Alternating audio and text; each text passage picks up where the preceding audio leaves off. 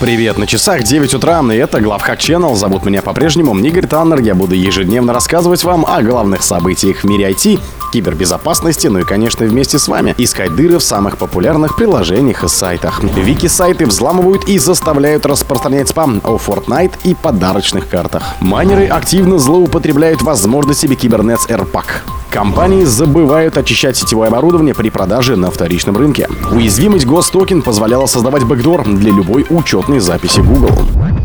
Скачивай безопасный кошелек со встроенным миксером Touch Wallet. Ссылка внутри поста. Сайты ряда университетов, включая Стэнфорд, Беркли и Массачусетский технологический институт, распространяют фишинговый спам, связанный с игрой Fortnite, а также предлагают фейковые подарочные карты. Судя по всему, массовым атакам подвергаются ресурсы, работающие на TViki и SMS Медиавики. Первую массовую компрометацию университетских ресурсов заметил eBay-исследователь, известный под ником GoNinja. Он сообщил, что десятки поддоменов известных учебных заведений в США начали распространять спам, связанный с Fortnite. Издание Blipping Computer объясняет, что пострадавшие ресурсы работают под управлением Т-Вики и Медиа-Вики. И последнее представляет собой CMS, который поддерживается Википедия и ряда сайтов Викимедиа. Взломанные Вики-ресурсы заманивают читателей на фишинговые сайты, где им предлагают бесплатные подарочные карты в обмен на участие в фиктивных опросах, внутриигровую валюту, Fortnite, а также различные читы. На самом деле такие страницы представляют собой фишинговые формы, которые запрашивают и воруют у пользователей на учетные данные. Журналисты говорят, что хотя вредоносная компания в первую очередь нацелена на университетские сайты, созданные с помощью помощью Медиавики, похоже, что от ее рук тех же хакеров пострадали и правительственные сайты. В их числе мини-сайты правительства Бразилии и европейских Европа.eu.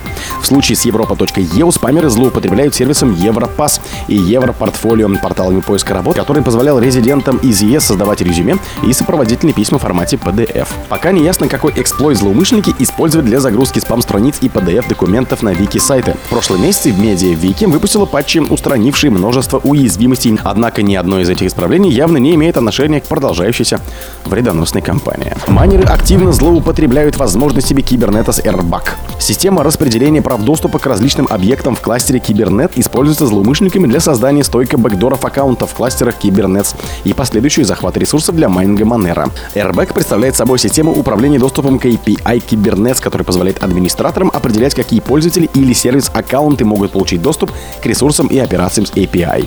Эксперты из компании компании Aqua Security описали недавно обнаруженную компанию Airbag Buster, о которой уже пострадали как минимум 60 неправильно настроенных кластеров Kubernetes. Компания была обнаружена, когда злоумышленники взломали один из ханипотов Aqua Security, который специально был настроен неправильно, раскрывая ключи API и ключи доступа. Атака началась с того, что хакеры получили первоначальный доступ через неправильно сконфигурированный API. Затем они проверили наличие конкурирующих вредоносных майнеров на скомпрометированном серваке, а после использовали Airbag, чтобы окончательно закрепиться в системе.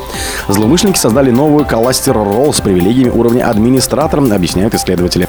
Затем они создали сервис аккаунт куб контроллера в пространстве имени Куб System. После этого был создан кластер Roll Binding. После этого был создан кластер кластер Roll, чтобы привязать кластер Roll к сервис аккаунту, получив надежный и незаметный бэкдор. Компании забывают очищать сетевое оборудование при продаже на вторичном рынке. Аналитики из компании ESETA обнаружили, что после покупки поддержанного маршрутизатора на устройстве нередко можно обнаружить забытые конфиденциальные данные. Такие данные могут использоваться для проникновения в корпоративные среды или получения информации о клиентах. Это исследование началось с того, что компания ESET приобрела несколько БУ маршрутизаторов для создания тестовой среды, но оказалось, что купленные устройства не были очищены должным образом и до сих пор содержат данные о конфигурации сети, а также информацию, позволяющую идентифицировать их предыдущих владельцев. В числе приобретенного оборудования было 4 устройства. В общей сложности исследователи приобрели с рук 18 бывших в употреблении устройств корпоративного уровня. Выяснилось, что данные конфигурации по-прежнему доступны более чем на половине из них, а они еще все еще актуальны. Одно устройство оказалось неработающим, после чего его исключили из испытаний, а еще два являлись зеркалами друг друга, и в результате их посчитали как одно. Из оставшихся 16 устройств только 5 были очищены должным образом, и только два имели хоть какую-то защиту, затруднявшую доступ к некоторым данным. Увы, большинство случаев в устройствах можно было получить доступ к полным данным конфигурации, то есть узнать множество подробностей о бывшем владельце, о том, как он настроил сеть, а также о соединениях между другими системами. Уязвимость Host Token позволяла создать бэкдор для любой учетной записи Google. Компания Google устранила опасную уязвимость в Google Cloud Platform. Проблема затрагивала всех пользователей и позволяла злоумышленникам создавать бэкдоры для чужих учетных записей, используя вредоносные приложения, установленные из магазина Google или посторонних поставщиков. Уязвимость была обнаружена израильским стартапом Asterix Security, причем баг нашли еще летом 22 но устранить его удалось лишь с помощью глобального исправления, выпущенного в начале апреля 23 -го. Суть гостокена заключается в том, что после авторизации и привязки к токену, который дает доступ к учетной записи Google, вредоносные приложения могут стать невидимыми за счет использования этой уязвимости.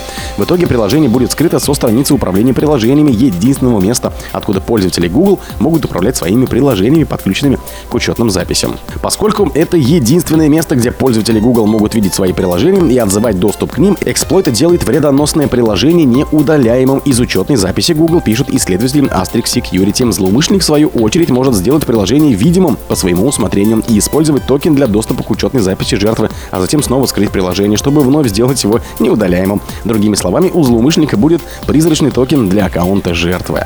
О других событиях, но в это же время не пропустите. У микрофона был Игорь Таннер. Пока.